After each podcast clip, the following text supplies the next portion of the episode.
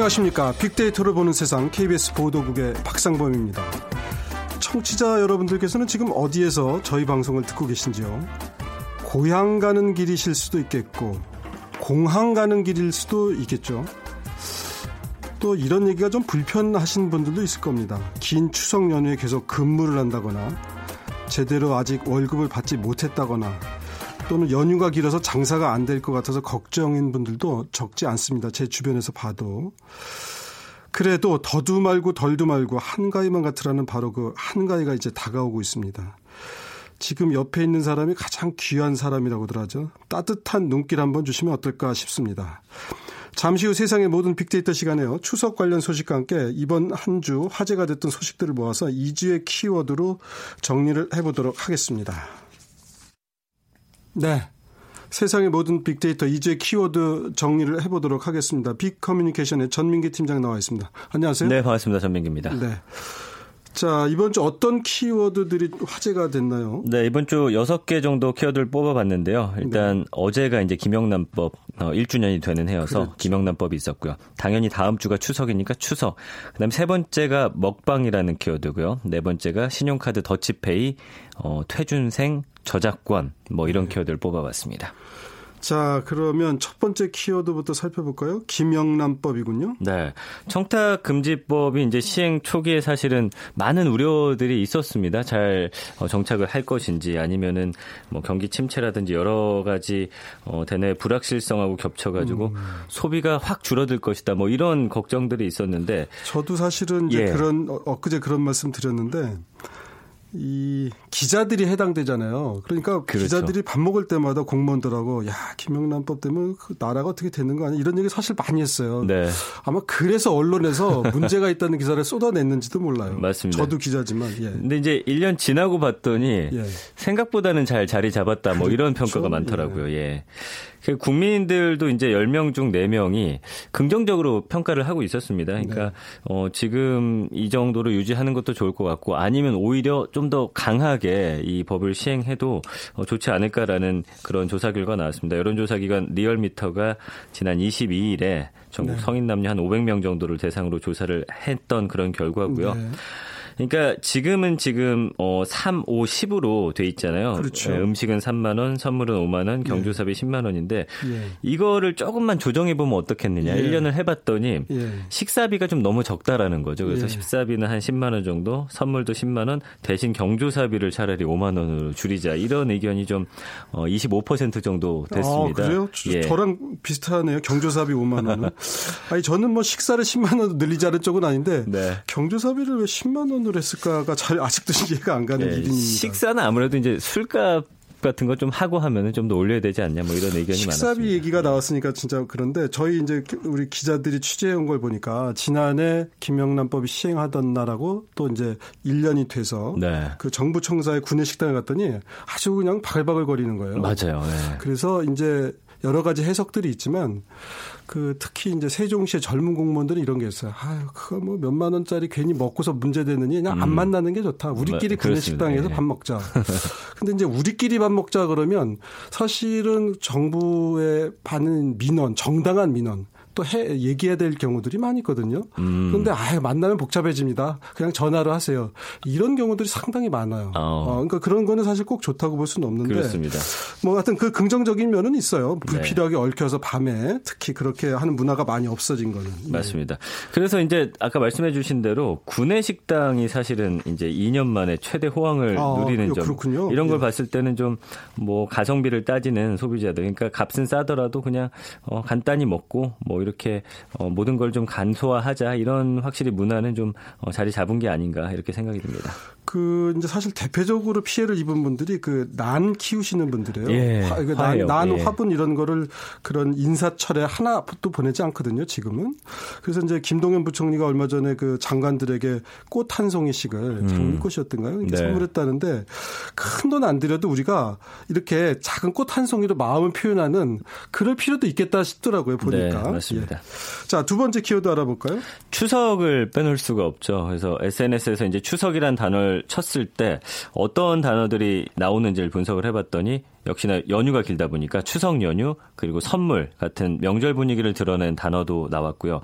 시댁이나 가격 뭐 도로 정체 이런 네. 추석을 걱정하는 단어들의 빈도도 또 높았습니다. 그래서 이번에는 어떤 설렘과 즐거움과 함께 늘 그렇지만 명절이라는 게 또 걱정과 스트레스도 함께 그렇게 안고 있는 게 아닌가. 좋은 일만 있을 수 예, 없어요. 싶었습니다. 아까 그 선물 얘기하셨는데 네. 선물이 김영란법 등 뭐 여러 가지 영향 때문에 좀 바뀌고 있다고요? 그러니까 김영란법 그 다음에 또 아무래도 경기가 좀 침체돼 그렇죠? 있다 보니까 예. 전에 비해서 뭐 굴비라든지 한우 세트 이런 것들이 예. 많았는데 최근에는 제철 과일이나 홍삼 부담, 뭐 한우도 있긴 있었지만 3위로 밀려났고요. 예. 어, 가격이나 부담, 걱정 이런 단어와 연관돼서 나타나는 점으로 봤을 때 좀 위축된 소비 심리를 대변하는 게 아닌가 싶습니다. 어, 새로운 트렌드는 쿠키나 케이크를 사는 젊은이들이 예, 늘었죠. 예, 그래서 명절에 이제 어. 케이크에다가 촛불 꽂아놓고 예. 약간 음, 함께 불을 끄면서 또 즐기는 그런 모습도 볼 수가 있었습니다. 그래서 블로그라든지 SNS에서 3만 원에서 5만 원 미만의 선물에 대한 언급이 많았고 종류별로 보면 이제 먹거리 쪽으로 많이 옮겨가는 네. 추세였습니다. 맞습니다. 지난해부터 사실은 이런 과자류, 뭐 어떤 경우는 또 라면류의 선물도 늘었대요. 저도 사실 라면 한 상자 지난해 한번 선물을 받았는데 네. 부피가 상당해요. 그렇죠. 예, 마음은 아주 풍성해집니다. 네. 시댁이라는 키워드 참이 추석 뭐 젊은 사람들은 뭐 시월드 어, 나와가 다른 세상이라는 뭐 그런 의미가 좀 있는 것 같은데 네.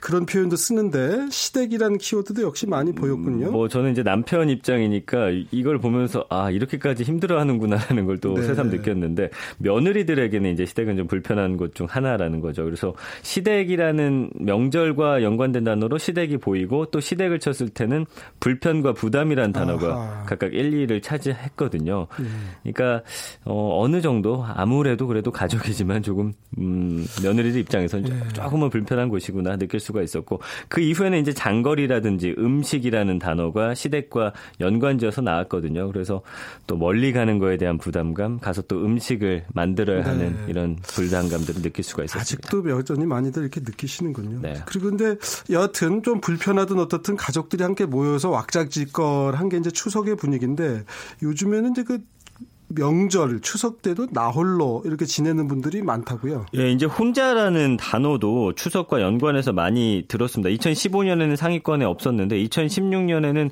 언급량 5위로 올라섰고요. 그렇군요. 올해는 지금 4위까지도 올라왔는데 어 아무래도 이제 뭐 혼자서 이 긴 연휴 동안 어 수능을 보는 학생들은 공부를 한다든지 이때만 또 그 학원과에서는 반짝하고서 또 수업을 만들기도 합니다. 그래서 하네요, 예, 그런 수업 아르바이트 뭐 이런 것 것들이 있었고요. 혼자 여행을 떠나는 그런 분들도 계셨고 그래서 혼자라는 키워드가 좀 새롭게 떠오르는 모습이었습니다. 긴 추석 연휴에 서울로 올라와서 공부하는 지, 지방 학생들이 많다는 소식 참 네, 하여튼 트렌드는 트렌드입니다. 새로운 추세인데 자, 다음 키워드는요? 먹방인데 이건 사실 몇 년 된 트렌드인데 이거를 MUKBANG 영어로 아, 이렇게 그냥 그냥 그대로 영어 단어로 옮겼군요. 예, 예. 해외에서도 외국인들이 영어로 이 MUKBANG 먹방이라고 부르는 콘텐츠가 지금 네. 상당히 많아지고 있다라는 소식입니다. 에, 먹방이 그러니까 그, 그, 그 나라 사람들도 하는 말이 있을 텐데 근데 네. 우리나라 방송, 그러니까 먹는 방송이 재밌었던 모양이죠. 그렇죠. 이제 그 유튜브에서 유명 리액션 채널이 있는데 여기서 먹방을 소개하면서 세계인들이 좀 관심을 가졌고요. CNN에서도 여러 차례 보도를 했습니다. 그러면서 이제 이 먹방이라는 단어가 외국인들에게 아주 고유 명사처럼 이제 됐군요. 그렇죠. 그러니까 먹는 그런 영상이 참 많을 텐데. 맞아요. 예. 그래서 유튜브에서 이제 MUK BANG라는 단어를 치면은 무려 134만 건 정도의 아, 예. 동영상이 검색이 되는데 예. 한국이 한국인들이 올린 것도 있는데 대부분이 이제 외국인들이 올린 영상이고요. 이 먹방이란 단어 외에는 한국과 전혀 관련이 없는 그런 것을 어, 먹을 때도 이제 먹방이란 단어를 쓰니까 말씀해 주신 대로 고유 명사화가 됐고요. 햄버거 뭐 많이 먹기라든지 뭐 외국 음식을 낯설어 하면서 먹는 이런 모습들 보면서 또 재밌어 하는 반응들이 있었습니다. 하여튼 우리가 이 컨텐츠를 어떻게 보면 잘 만들어내는 거야. 그런 쪽으로는 가능성이 있는 우리 같은 민족입니다. 자, 이제 네. 세 번째 이슈까지 살펴봤는데요. 황금 연휴를 앞둔 금요일에 노래 한 곡 뭘로 좀 들려주시죠. 가을에 이제 SNS를 분석해봤을 때 가을하면 떠오르는 노래 1위가 이제 이문세 씨의 가을이 오면이고요. 아, 예. 네, 이 노래는 좀 많이 들으셨을 것 같아서 2위가 성시경의 거리에서였습니다. 네. 그래서 이 노래 한번 들어보면 어떨까 싶네요. 네, 한번 들려주시죠. 네, 빅데이터로 어, 봤는데 가장 사랑을 많은 많이 받은 노래였었습니다. 성시경의 거리에서 들으셨습니다. 자, 세 번째 키워드까지 살펴봤고요. 이번에 이제 네 번째 알아볼 차례군요. 네. 지난 일주일 동안 이제 많이 검색한 뉴스 10위 안에 계속해서 들어있던 뉴스고요. 신용카드 더치페이라는 키워드입니다. 그러니까 금융위원회가 카드사 신사업 진출과 영업 규제 합리화 과제를 추진하기로 했다고 밝히면서 어, 그동안 카드 수수료 인하에 따른 어떤 압박에 처한 카드사들을 위해서 금융당국 일종의 당근책으로 제시한 규제 완화 중의 하나였고요.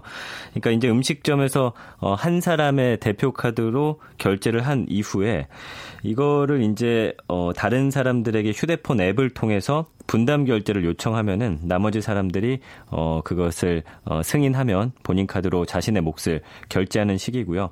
뭐 일단은 그 같은 카드사 카드만 되는데 네. 추후에는 이제 다른 카드사들의 카드로도 이제 확산한다는 그런 방침입니다. 그러니까 식당에 가서 네 명이 밥을 먹었는데 각자 한 명씩 자기 밥값을 계산하면은 지금 식당이 그런 걸 좀 싫어하나요?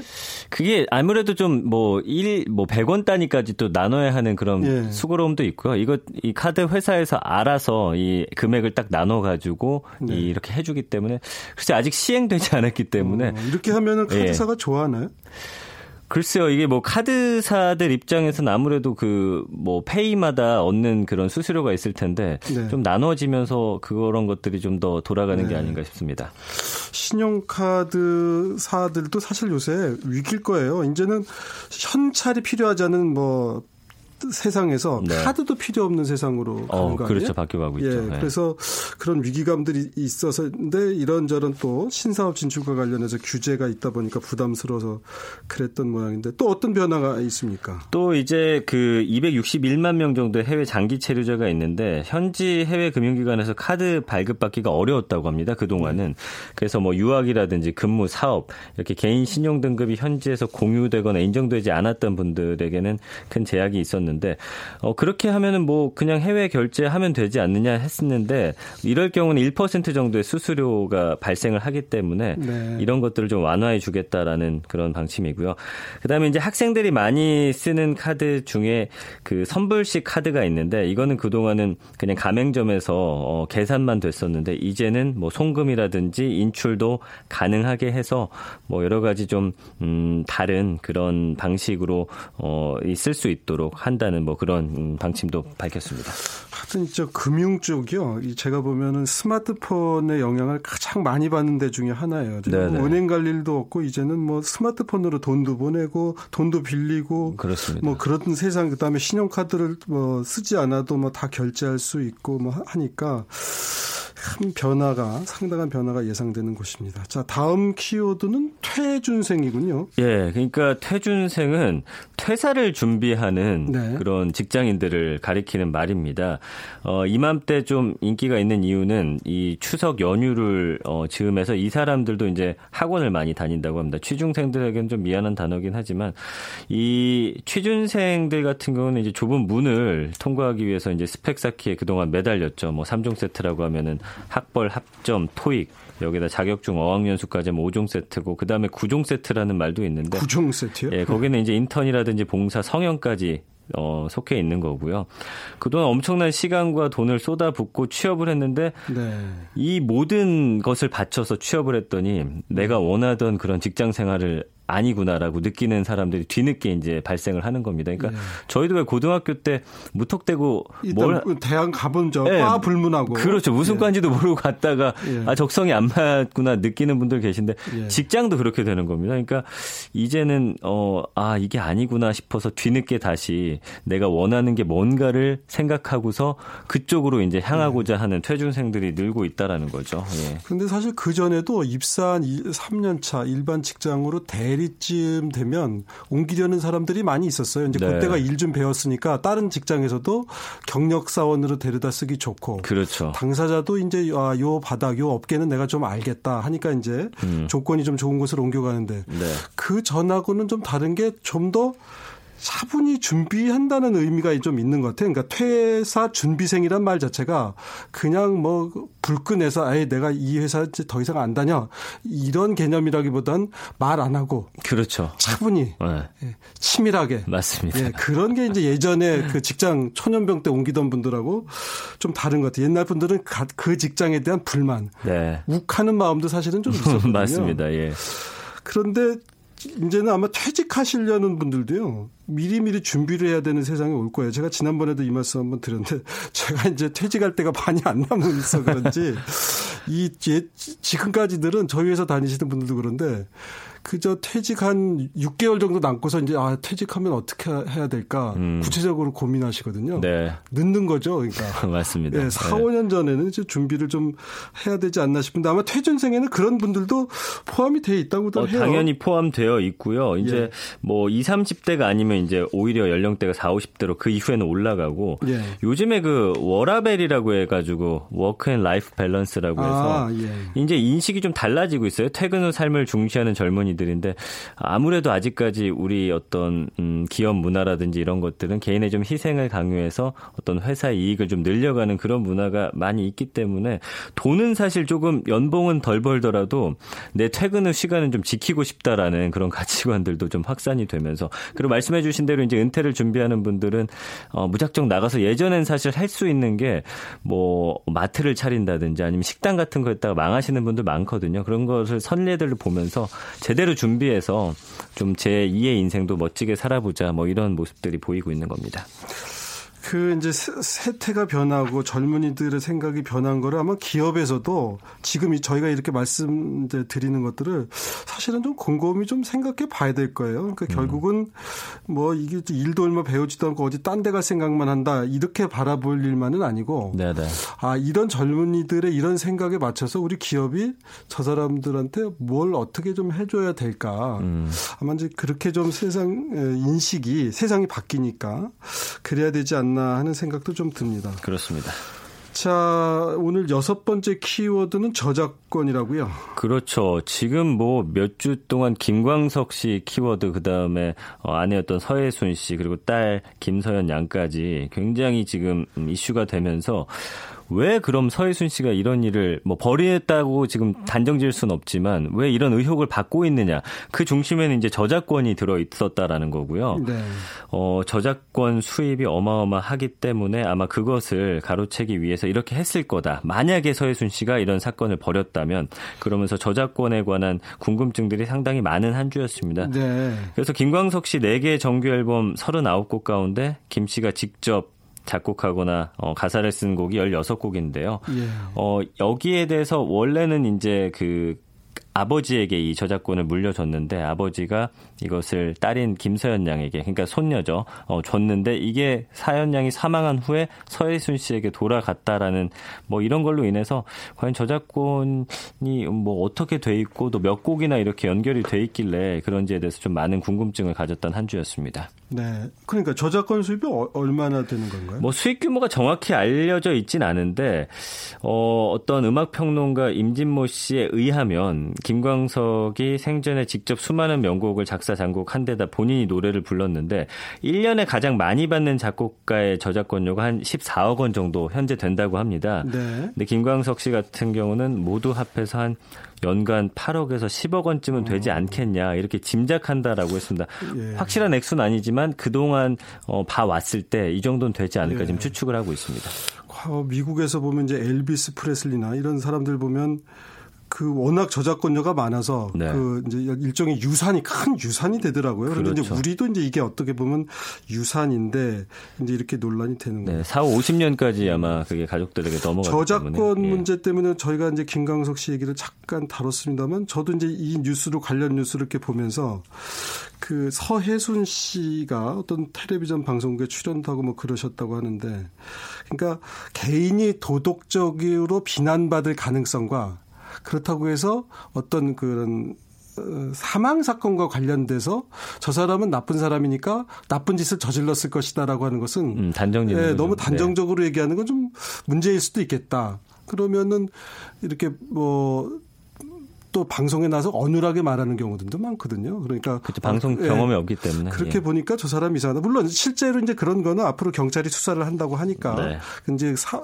사법적인 단계에서 이제 확인이 될 일들이겠죠. 그런데 이제 또 이제 그 소셜 미디어라는 공간이 어떤 사안에 대해서 즉각적으로 맞습니다. 응징하는 문화가 예. 사실 있잖아요. 우리 얼마 전에 그 240번 버스였나요? 네, 네 맞아요. 버스 기사분에 대해서도 즉각 응징이라면 응징을 하고 하루 만에 또 그게 사실이 아닌 걸로 뭐 아니면 말고식의 이런 경우가 상당히 많습니다 SNS에. 네, 그래서 네. 사실은 저희가 저작권 얘기를 하다 조금 얘기가 샜습니다만 소셜 미디어란 공간이 참 순기능이 많은데 간혹 가다가 이제 그런 점도 좀 있지 않나 해서 말씀을 드렸습니다.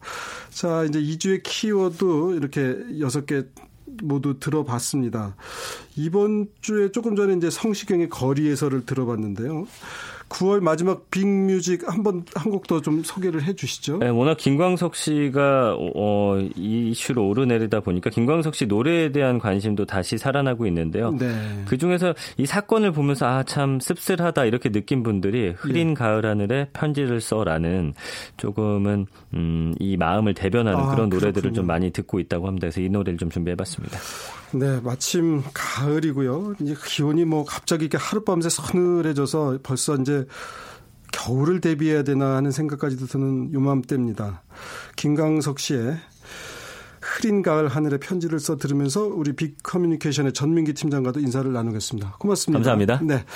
저도 함께 여기서 인사를 드리도록 하겠습니다. 편안한 주말 보내시고요. 저는 연휴긴 합니다만 다음 주 월요일 오전 11시 10분에 다시 찾아뵙겠습니다. 지금까지 KBS 보도국의 박상범이었습니다. 고맙습니다.